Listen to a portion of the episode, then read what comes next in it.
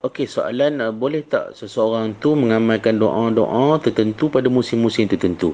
Baik tuan-tuan rahmati Allah sekalian, dalam bab doa ni banyak ya kita boleh ambil daripada Nabi sallallahu alaihi wasallam itulah uh, contoh yang paling terbaik dan yang paling betul untuk kita, untuk kita mengikut sunnah Nabi SAW dalam bab berdoa. Jadi ada doa yang Nabi memang amalkan pada waktu-waktu keadaan tertentu.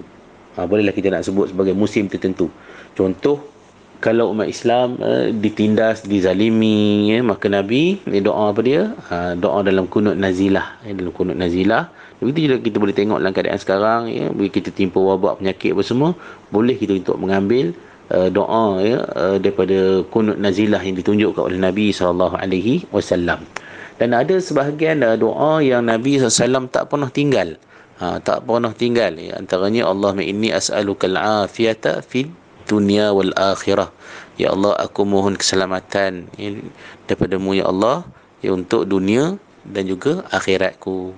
Itu antara doa yang Nabi tak pernah tinggal. Ha, tuan boleh tengok, tengok dalam hadis ayat sahih uh, diriwayatkan oleh Imam Imam Hadis. Itu tuan rahmati Allah sekalian.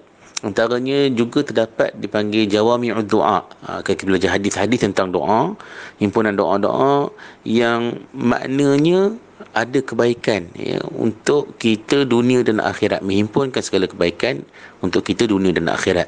Antaranya ialah doa yang masyhur yang biasa kita dengar tak imam baca. Dan kita sendiri baca. Apa dia doanya? Yang disebut sebagai jawami doa ini jangan bermusim ini semua-semua kita minta apa dia? Rabbana atina fid dunya hasanah wa fil akhirati hasanah wa qina adzabannar dan juga doa yang disebut sebagai jawami doa yang kita jangan doa secara bermusim doa lah eh, dalam setiap doa kita terutama dalam solat. Selepas solat kita apa dia? Allah inna nas'aluka ridhaqal jannah wa na'udzubika min sakhatika wan nar mohon pada Allah Ta'ala ya, moga diberi redha dan syurga dan juga kita berlindung dengan Allah daripada murka dan neraka Allah Subhanahu Wa Ta'ala.